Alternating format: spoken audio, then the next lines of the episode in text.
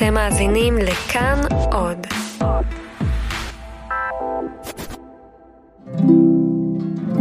בעמק יפה בין כרמים ושדות עומד לו מגדל בן חמש קומות. ומי גר במגדל? לא אתה, אתה ויתרת על הזכייה בפרק הקודם. כן, זה נכון. מה נסגר? לא יודע, אולי אני קצת מתגעגע לקבוצת וואטסאפ של אה, פרויקט 262 גדרה?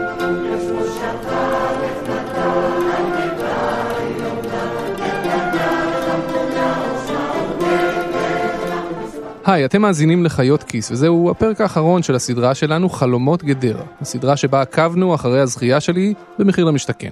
אני שאול אמסטרדמסקי. ואני צליל אברהם, והיום לכבוד הפרק האחרון, החלטנו לנסות לענות על השאלות שהשארנו פתוחות בדרך, ולדבר על כל הדברים שלא מספיק טובים בעינינו או לא ברורים לנו בתוכנית מחיר למשתכן, הדברים שבגללם שאול בחר שלא לקנות את הדירה.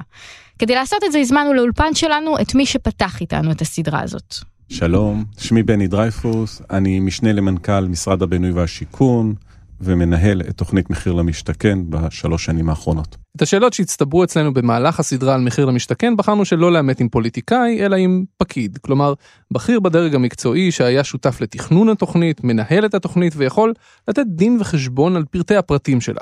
גם כי אנשים כאלה נוטים לעשות את זה יותר מפוליטיקאים שסתם חוזרים על דפי מסרים, אתם יודעים, נוריד את מחירי הדיור, כאלה, וגם כי דרייפוס באופן אישי הוא אחד הפקידים היותר כנים וישרים שנתקלתי בהם בממשלה. וכשמשהו בתוכנית שלו לא עובד מספיק טוב, אז הוא אומר, זה לא עובד מספיק טוב. בעינינו הוא האדם שיכול לתת את התשובות הכי טובות ומעמיקות לשאלות שלנו. לפני הפרק ביקשנו מכם בקבוצת הפייסבוק של חיות כיס, שאגב אם אתם עוד לא שם, היכנסו לפייסבוק והצטרפו, שתכתבו לנו שאלות לקראת הפרק הזה. ממש לפני סוף הפרק תוכלו לשמוע את השאלות הנבחרות ששאלנו את דרייפוס ואת כל התשובות שלו. אבל לפני זה, עכשיו כשאנחנו כבר בוגרים של חצי שנה בשוחות ובחפירות של תוכנית מחיר למשתכן, רצינו לשמוע מדרייפוס את התובנות שלו על התוכנית שהוא מנהל. כלומר, על נקודות החוזק שלה, אבל גם על הפגמים ועל הנקודות הבלתי מושלמות. אז קודם כל, קצת מספרים. כמה ישראלים עד היום זכו בדירות? אה, כ-47 אלף זוגות. זוגות. אה, תראי, גם רווקים מעל גיל 35. 47 אלף דירות. 47 אלף בדיוק, דירות. כמה אנשים נכנסו לדירות? נכנסו אה, למעלה מ-1,500 איש. ובשביל להיות הוגנים, מאחר שלוקח איזה שנתיים לבנות אה, בניין, עם מחיר למשתכן או בלי, עד סוף 2018, כמה אנשים כבר יהיו בדירות? בין 3,000 ל-4,000. אז תוכנית שהתחילה בסוף 2015 תניב עד לסוף 2018, כלומר שלוש שנים, מפתחות ל-4,000 דירות לכל היותר. כלומר, לבערך 10% בלבד מהאנשים שזכו בדירות. לכל היתר נכונה עוד המתנה ארוכה. אבל לפי דרייפוס המספרים האלה לא קשורים בהכרח לתוכנית מחיר למשתכן. הם משקפים בעיה בשוק הנדל"ן באופן כללי שדיברנו עליה, הכל עובד נורא לאט. התכנון עובד לאט, הוצאת היתרי הבנייה עובדת לאט. רק הבנייה יחסית עובדת סבבה, אבל כשמצרפים הכל ביחד... אז אנחנו מדברים כבר עכשיו על חבילה של 40 חודש מהרגע שהקבלן אה, מתחיל לעבוד עד שהוא יכול למסור דירות. אז בתום כמעט שלוש שנים מהיום שבו התחילה התוכנית הזו לרוץ, האם דרייפוס חושב שהיא תוכנית טובה? הנה התשובה המורכבת שלו. אני אה, חושב שמדינת ישראל עושה את המרב במשאבים שיש לה כדי להוזיל מחירי דיור. אבל אם אתה שואל אותי, האם זאת צריכה להיות השגרה של מדינת ישראל? האם ככה צריך אה, לנהוג עכשיו לאורך שנים? אז אני חושב שמחיר למשתכן הוא יותר אה, פתרון כתגובה למשבר, כתגובה לסביבת ריבית אפס שבה אין אלטרנטיבה לכסף, אבל בבוא היום אני מאוד מקווה שהשוק יעבוד לבד ולא נצטרך להתערב בצורה כל כך מסיבית. בהתחלה זה זרם, ואז ככל שאנשים זכו בדירות ופרויקטים התחילו להתקדם, אז התחילו לצוף ממש מלמטה, מהשטח, מהקבוצות, כל מיני התמרמרויות על תכנון, על תהליכים, על מימון. אתה מבין למה? אנחנו אומרת... מבינים לגמרי.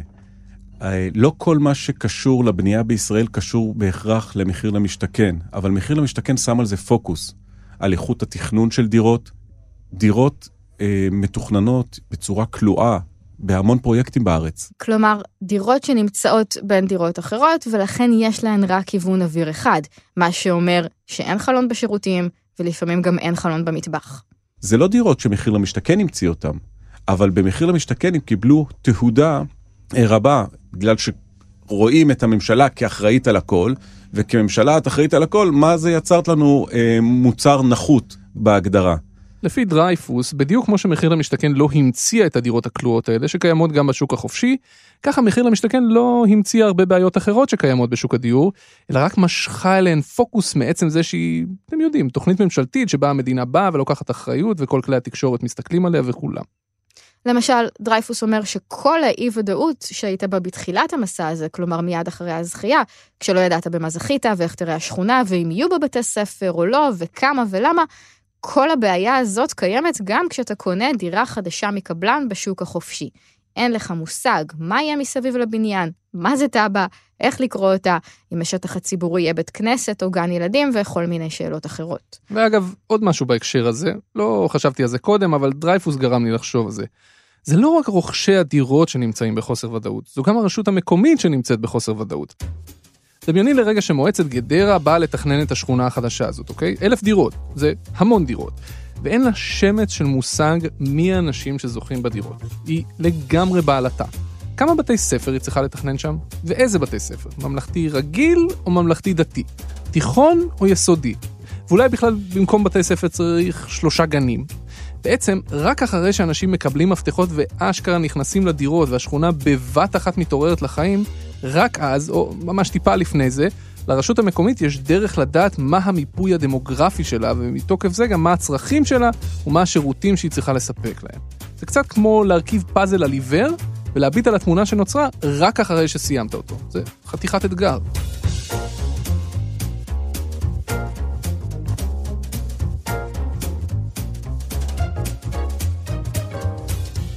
אחת הנקודות שעלו שוב ושוב לאורך הסדרה היא שמצד אחד אתה מרגיש שאתה צריך להגיד תודה למדינה על זה שהיא נותנת לך הטבה של מאות אלפי שקלים בקניית הדירה הראשונה שלך.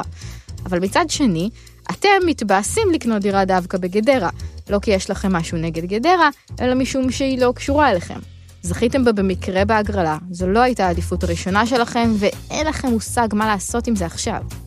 דרייפוס אומר שהוא מבין את התחושה הזו, אבל שהמצב הזה עדיף על פני מה שקרה בהתחלה, כשמחיר למשתכן רק יצא לדרך. אנחנו אה, פתחנו את התוכנית בלי מגבלה, אתה רוצה דימונה, אתה רוצה ירוחם, אתה רוצה גליל ים, תירשם גם וגם וגם, ובסוף שתזכה תחליט. Mm-hmm. מה שקרה, הנתונים הטעו אותנו. פתאום ראינו 4,000 איש נרשמים ל- לירוחם, אמרנו בואנה, בחיים שלנו לא ידענו שיש כזה ביקוש לירוחם. ומצד שני, ראינו 30 אלף איש נרשמים לראשון. אז האלה בראשון אמרו, מה הסיכוי שלי לזכות בדירה אם 30 אלף נרשמו? אז האמון שלהם יורד.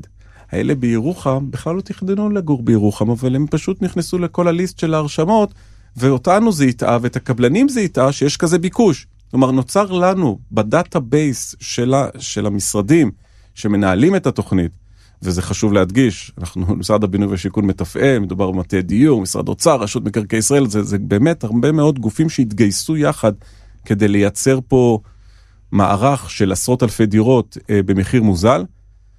ואז אמרנו, בואו, בכל זאת שתהיה לו איזושהי אחריות. אנחנו לא גובים כסף עבור הרשמה על הגרלה, כל אחד שרוצה, זה בסדר. ניסינו להנגיש כמה שיותר את השירות הזה. אתה יושב בסלון, אתה יושב בבית, זה לא עולה לך, אתה יכול להירשם למה שאתה רוצה, אבל תהיה רציני. תירשם לפחות רק לשלושה שאתה באמת חושב עליהם, מתלבט עליהם. אם אתה חושב על האזור מסוים בארץ, אז תתמקד בו. זה ו... מוכיח את עצמו? היום אחוזי השחייה, הסיכוי שלך לזכות הוא אמיתי, זה לא פיס, אני, אני, מה שאנחנו יצרנו, א', הגבלה מלאכותית של הביקוש לדירות ומחויבות של אנשים לבחור שלוש מקומות אטרקטיביים מבחינתם, יצר יחס זכייה אה, שאני חושב שהוא סביר, ואנחנו גם בודקים את עצמנו. מה היחס? באזורי הביקוש ממש, אז אנחנו מדברים על אה, סיכוי של 1 ל-20 אם אתה לא בן מקום. אזורי ביקוש ממש, זה הרצליה ראשון לציון. בראש היה לי עכשיו את גליל ים, אבל זה, זה אקראי אה, לחלוטין. ואם אתה בן מקום, אז הסיכוי שלך אפילו 1 ל-13 ו-1 ל-12 יכול להגיע, כלומר זה סיכוי סביר, הגיוני.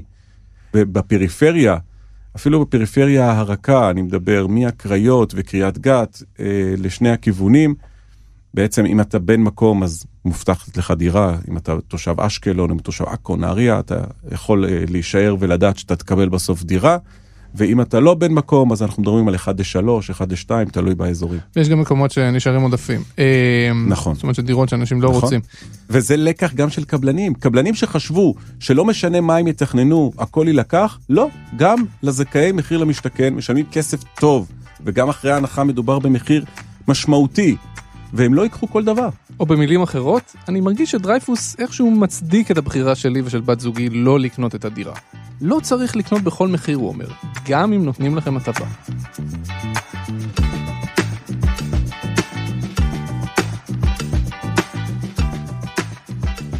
אז מי האנשים שקונים דירות במחיר למשתכן? אנחנו רואים שרוב הזוגות שלנו הם בני 30-40, הם בעלי, עם שני ילדים ויותר. אנחנו מדברים על עשירונים 5, 6 ומעלה, אפשר להגיד, מבחינת ה... באוכלוסייה. אלה אנשים בתחילת דרכם, כנראה גם הבנקים מבינים שהשכר שהוא נמצא בו היום אמור להשתפר במהלך השנים. מדובר על אנשים שרק סיימו תואר ראשון, או אנשים שרק התחילו את דרכם בעבודה. יש להם מקצועות מבוקשים והם להם- עוד לא מיצו את בדיוק, יכולת ההשתכרות בדיוק, שלהם. ולכן אני, אה, זה, זה האנשים, אליהם, אליהם אנחנו אה, מדברים. זו תוכנית שמדברת על מעמד הביניים, היא לא מדברת על המעמד הנמוך. המעמד הנמוך צריך לקבל פתרונות אחרים. לדרייפוס יש הסבר מעניין איך קרה שהתפתחה כאן תוכנית ממשלתית בעלות של מיליארדים, או אפילו עשרות מיליארדים, שקהל היעד שלה הוא לא השכבות הנמוכות, אלא דווקא השכבות המבוססות יותר באוכלוסייה. תחשבו על זה שנייה, המדינה מחלקת הטבות במאות אלפי שקלים לרכישת דירות. ככל שהדירה גדולה יותר ובאזור מבוקש יותר, ככה הטבה גדולה עוד יותר. ומי שמסוגל לקנות דירה שעולה יותר משני מיליון שקלים בגליל ים בהרצליה, למה בדיוק הוא צריך לקבל סבסוד מהמדינה? אז הנה ההסבר של דרייפוס. הדבר הכי משמעותי שקרה פה ב-2011, מעמד הביניים יצא לרחובות ואמר גם לי מגיע. ומדינת ישראל, השינוי בתודעה היה שצריך לעזור גם לשכבות החזקות, שעד אז אני מזכיר לכם, חבר'ה, הם מסודרים, הם מרוויחים טוב, הם אקדמאים, אז שיגורו בשכירות. מה הם יצאו לרוטשילד, תגידו, הם נורמלים? ואני אומר, זה חלחל וחלחל וחלחל. אה, במובן אה, מאוד עמוק, שהיום אפילו אני לא שומע ביקורת ציבורית על זה שאנחנו בעצם עוזרים לעשירונים 7, 8, 9 ואפילו 10 בתוכנית ממשלתית, שעולה הרבה מאוד כסף. כי הבנו שהאנשים האלה רוצים אופק, ואופק חיובי. ולכן במובן הזה התוכנית נשענת, והיא אומרת את זה במוצהר, אנחנו עוזרים לשכבות היותר מבוססות. יחד עם זאת, אנחנו רואים בזה משהו שהוא משמעותי, כי אם לאורך שנים שכבות כאלה לא היו יכולים להגיע לדירה, פערי ההון במדינת ישראל היו מתעצמים ברמה שיכלה לסכן אפילו את החברה הישראלית. האפשרות לרכוש דירה עם כל הקשיים שיש בזה, וזה, זה, אני לא מבטל את זה, אבל זה לסדר עשרות אלפי אנשים, זה לסדר דור שיהיה לו הון, שעם ההון הזה הוא יוכל להוריש אותו הלאה. אבל אפילו זוגות צעירים ומשפחות מעשירונים 7, 8 ו-9 לא מסוגלים להביא מהבית מיליון ומשהו שקל בשביל לקנות דירה. גם הם צריכים לקחת משכנתה. ואחת הבעיות של מחיר למשתכן היא שהיא דוחפת את הזוכים לקנות דירות גדולות יותר ויקרות יותר. כי אם כבר המדינה נותנת הטבה, למה לא לקחת הטבה כמה שיותר גדולה? וככה, כפי שסיפר לנו יועץ המשכנתאות אבי אבגיל בפרק 3, זוגות צעירים רבים שזוכים במחיר למשתכן קונים דירה שהיא מעבר למידותיהם, ואולי מתחילים לחיות מעל הפופיק, בדרך להסתבכות כלכלית. שמענו שוב ושוב מכמה אנשים על תופעה אה, שזוגות מעוניינים לקנות דירת ארבעה חדרים ומוצאים את עצמם נדחקים ומתוך לחץ ורצון לא להפסיד את הזכייה, קונים דירות של חמישה חדרים שהן גדולות עליהם מבחינה כלכלית. אתם מודעים לזה, זה מטריד אתכם? מאוד. בסוף אם זוג מממש, אני מקווה שהוא עשה את ההחלטה הנבונה והוא לא לקח משהו שהוא באמת גדול עליו, אבל התופעה הזאת, שהייתה ממש מכה, טבעות שמייצרות דירות גדולות, ואם אני יכול להגיד את זה פה, זה בעצם סוג של סינון של סוציו-אקונומי של איזו אוכלוסייה תגיע אליך לרשות. Mm-hmm. כשאתה כראש עיר מתעקש שהדירות אצלך לא יהיו פחות מ-140 מטר, בעצם אמרת, אני רוצה רק את העשירונים שמונה ומעלה. במקרה הטוב, שגם הם, יש להם הורים מסודרים שיכולים גם לתת להם את ההון הראשוני. זו תופעה בעיניי בעייתית, אני לא רוצה להגדיר את זה יותר, אבל אנחנו רואים את זה, וזה עוד דבר שמחיר למשתכן חשף, שלא היינו, לא היינו נמצאים שם, כמו שהסברתי מקודם, כי אנחנו לא היינו בהליך של המכירה. מה זאת אומרת? אבל זה לא היה קיים לפני מחיר למשתכן. בוודאי שזה היה מחיר קיים. למשתכן נותנת לאנשים פתאום זכות והזדמנות לקנות משהו. נכון, אבל הדירות הגדולות האלה תמיד היו. אנשים לא קנו אותם. ואנשים, הם קנו אותם, רק שקנו אותם העשירים. ואנחנו לא היינו שמה במשחק כדי לעזור לאותם זוגות הצעירים שלא היה להם את האפשרות לקנות אותם. המחיר למשתכן לא יצר את הדירות הגדולות, הוא חשף אותם בעניין הזה שיש בזה חוסר הלימה בין הצרכים של השוק למה שאנחנו מייצרים בוועדות התכנון. מה אתם יכולים לעשות אנחנו כדי שלא יכולים יקפצו לעשות מעל שני הפופיק? דברים, רגע, אבל שנייה, קודם כל, מה אנחנו יכולים לעשות כדי שהדירות יהיו, יתאימו יותר למוצר? כן. אז הדבר הראשון, בני המקום. ראש העיר פתאום מבין, חבר'ה, הידרת את הילדים שלך. הידרת את האנשים שרוצים להמשיך לגור אצלך. ראש העיר הוא זה שהוא העדיף דירות גדולות. בדיוק. אז זה דבר שהוא בעל משמעות עצומה. אנחנו רואים את אה, ראש העין עובדת עכשיו קשה כדי להקטין את הדירות, מאותה סיבה. אנחנו רואים אפילו את ראש עיריית יבנה שמבין שאין לו ברירה, והוא חייב להקטין את הדירות.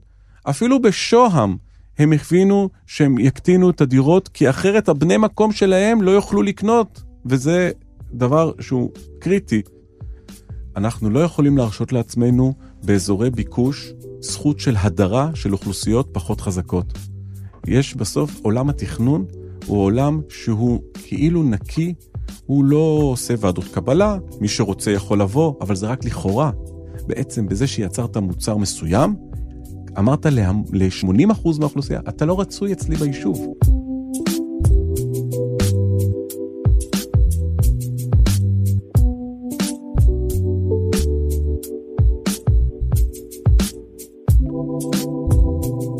ולפני סיום, הזמנו אתכם בקבוצת הפייסבוק של חיות כיס לכתוב לנו שאלות לפרק הסיום הזה של חלומות גדרה. בחרנו כמה שאלות מתוכן ושאלנו את בני.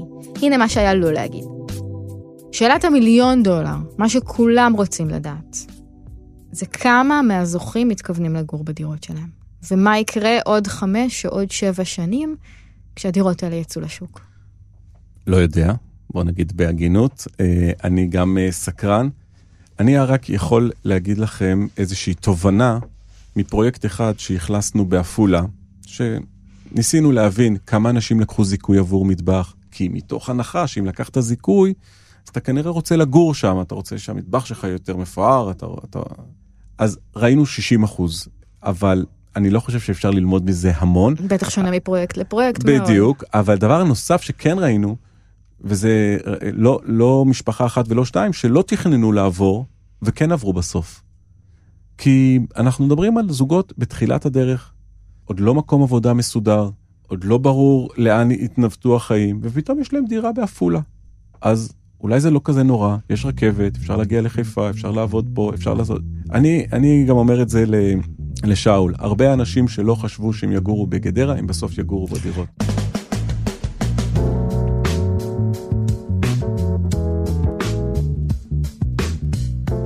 רועי לודן שואל, האם מחיר למשתכן הוא זה שאחראי ל... לירידת המחירים שראינו בחודשים האחרונים, או שפשוט הציבור הגיע לקצה גבול היכולת הכלכלית שלו ולא קונה?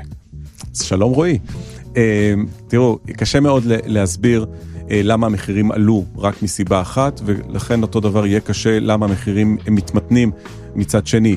אבל ברור שיש פה צבר של אה, פעולות שהגיעו לבשלות, אחד זה כמובן מחיר למשתכן, שממתנת את הביקושים בשוק הפרטי, אבל בואו לא נשכח את המשקיעים שירדו אה, בצורה משמעותית.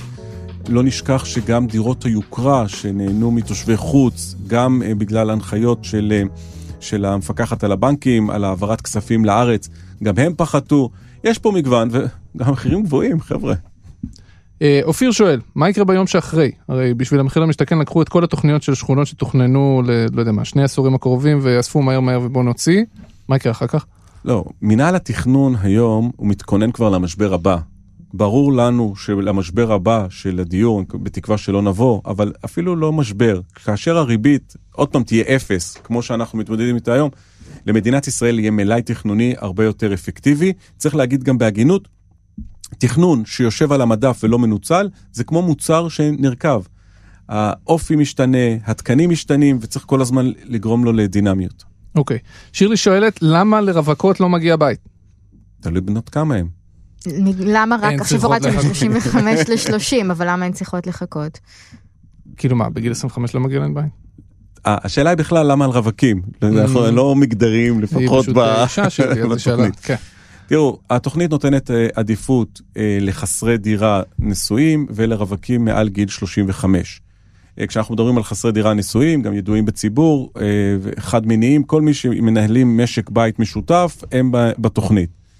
עכשיו, אנחנו תמיד בדילמה, כמה לפתוח את הקריטריונים. הדבר הראשון שלנו זה לייצר איזשהו מדרג שמצד אחד לא יהיה רחב מדי, ואז הסיכוי שלך כזכאי הוא בעצם נורא נורא אה, מצטמצם. אין סיבה אמיתית אה, למה רווק מגיל 20, מגיל 18, למה לא, אפשר לדבר על הכל. כרגע הממשלה ראתה עדיפות לחסרי דירה שהם כבר מנהלים משק בית משותף, רווק מעל גיל 35. אנחנו, ככל שהתוכנית תתקדם, יכול להיות שהקריטריונים יורחבו. אוקיי. אמ, בוא נראה מה עוד יש פה עוד. זה כמו תוכנית רדיו משנות ה-90. יונתן שואל, באיזה ערים אה, יש את הפרויקטים שנחשבים מבחינתכם להכי משביעי רצון, ואיפה הפרויקטים הכי ממורמרים? זאת אומרת, איפה הפרויקטים שעבדו ואיפה הפרויקטים שאתם מסתכלים על זה ואומרים, בואנה זה... אנחנו ממש אה, אפילו הופתענו, אולי מבורות שלנו, שראינו שהמכירות האלה הלכו מעולה בשדרות ובמגדל העמק. כלומר, ממש אנשים אה, עמדו בתור, לקחו את הדירות, נורא רצו לגור שם, נורא אהבו את ההטבה. אני כמובן לא מדבר על ראשון לציון והרצליה, שזה אה, גם, אה, אני חושב שזה נורא ברור. גם ירושלים הלך מאוד טוב, אבל דווקא האזורים שאנחנו קוראים להם אה, פריפריה בעגה שלנו, ראינו ממש רצון של אנשים לגור שם ונהנים מהפרויקטים, והאמת היא שזה הפרויקטים שעוד, במספרים שספרתי, הם אמורים להתאכלס אה, עד סוף השנה, ואנשים מוזמנים אה, לראות אותם. אוקיי, ויש בקריית ביאליק, ויש בדימונה, ויש משהו ביבנה, ששם משהו פשוט לא עבד. יש, נשארו שם דירות ואף אחד לא רוצה ואתם כבר הגעתם למספרים מאוד מאוד גבוהים. הכרמל. מה מאפיין את המקומות האלה? מה לא עבד? אה, קודם כל, פריפריה, פריפריה קשה יותר למכור דירות. אני לא יודע מה הציפייה שדווקא במחיר משתכן כל הדירות יימכרו אה, ביום אחד. בדימונה אנחנו בקצב של 60-70 אחוז מה, אה, מהפרויקט, זה קצב טוב. הדירות שנותרו כרגע הן דירות שאין בהן הטבה משמעותית, צריך להגיד את זה.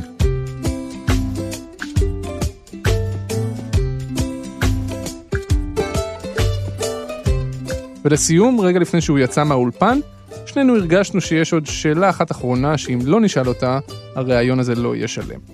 יש לי שאלה אה, אחרונה. כן. אז תשאלי ואחרי זה אני יכול לשאול שאלה. אה, האם שאול ומשפחתו עשו את טעות חייהם? זו גם השאלה האחרונה שלי. רגע, שאול נשאר באולפן או שהוא כן, יוצא? כן, ברור. אני... אה. תראו, אני, זה מאוד מאוד אישי. אני לא מכיר את השיקולים אה, של שאול ומשפחתו, אבל אני מאוד מקווה שההחלטה התקבלה כמשפחה ולא החלטה של אה, שאול. זה בסוף, רכישת דירה זה משהו שהוא משפיע על כל החיים של משפחה. עד אה. כאן התחמקת, ומה התשובה? לא, אני לא יודע. אני לא יודע, באמת שאני לא יודע. אתה לא יודע אם עשיתי טעות חיי? לא, אני לא יודע מה היכולות שלך, מה האלטרנטיבות שלך, אם יש לך אפשרות לקנות דירה במקום יותר אטרקטיבי, בלי הנחה. שאול בעצם הציף משהו שקורה לכולנו. כשצריך לקבל החלטה בסדר גודל כזה, וזה סדר גודל כבד, בעולם של אי ודאות. אני לא יודע להגיד לשאול שלא יהיו פקקים מחר ביציאה מה, מהבניין שלו, אני באמת לא יודע. אני מקווה ששאול יסמוך עלינו, שכשיהיו את הפקקים אנחנו נטפל בזה, אבל יכול להיות שבאמת תהיה תקופה שזה יהיה אתר בנייה, כי הפרויקט הזה הוא הפרויקט הראשון שנבנה ואחריו, ויכול להיות שיהיו פקקים, ויכול להיות שהבית ספר שצמוד לבית, שהוא נורא פינטז עליו, בסוף יהיה ממלכתי דתי. והוא יצטרך לקחת את הילדים שלו באוטובוס. אבל כשאנחנו מסתכלים על, ה, על המקרו, אז uh, כמעט בכל פרויקט יש את הממד הזה של אי ודאות, ואנחנו כאנשים בוגרים צריכים לדעת לקבל החלטות גם עם האי ודאויות האלה. אנשים בוגרים, אנשים חכמים, אנשים אינטליגנטים יכולים לקבל החלטות גם בממד של אי ודאות, ואם לשקלל את זה שאם הם פראיירים או לא פראיירים. אבל אתה מבין אותם? כי הייתה הרגשה... לגמרי. לגמרי. אוקיי. אני, אני לא, לא מבין, ממש מבין. אנחנו נמצאים בסיטואציה אפילו קצת מוזרה. הרי אני דוחף אותך למוצר שהוא לא טבעי שהוא יהיה המוצר הראשון שלך, הרי יותר הגיוני היה שתקנה דירה יד שנייה קודם כל, שאתה זוג צעיר. אתה ישר קונה משהו חדש, עם התקנים החדשים, עם אה, לובי, מעליות מהירות.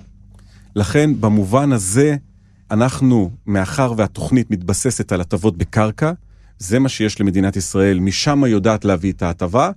הסיטואציה שנוצרה, שההטבות נוצרות במדירות חדשות.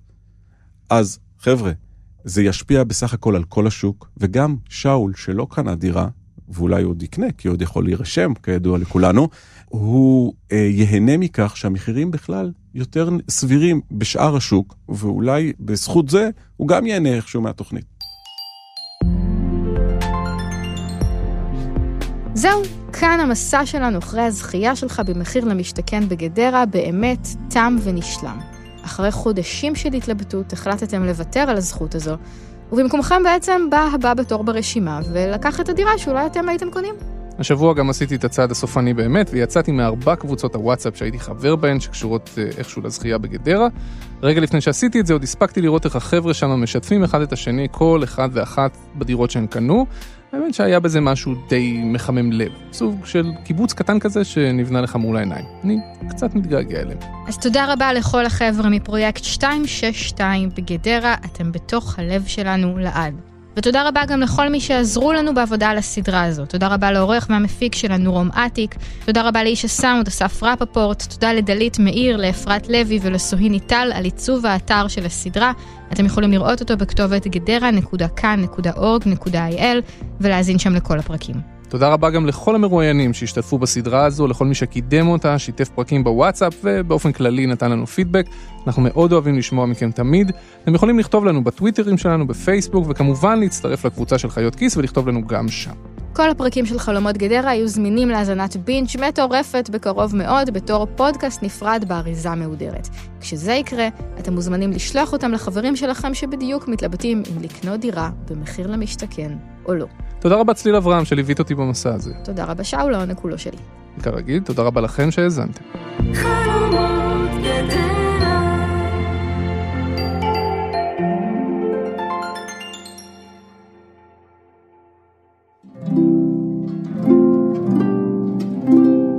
כך בעמק יפה בין כרמים ושדות עומד לו מגדל בן חמש קומות, ובמגדל גרים עד היום שכנים טובים, חיי שלום.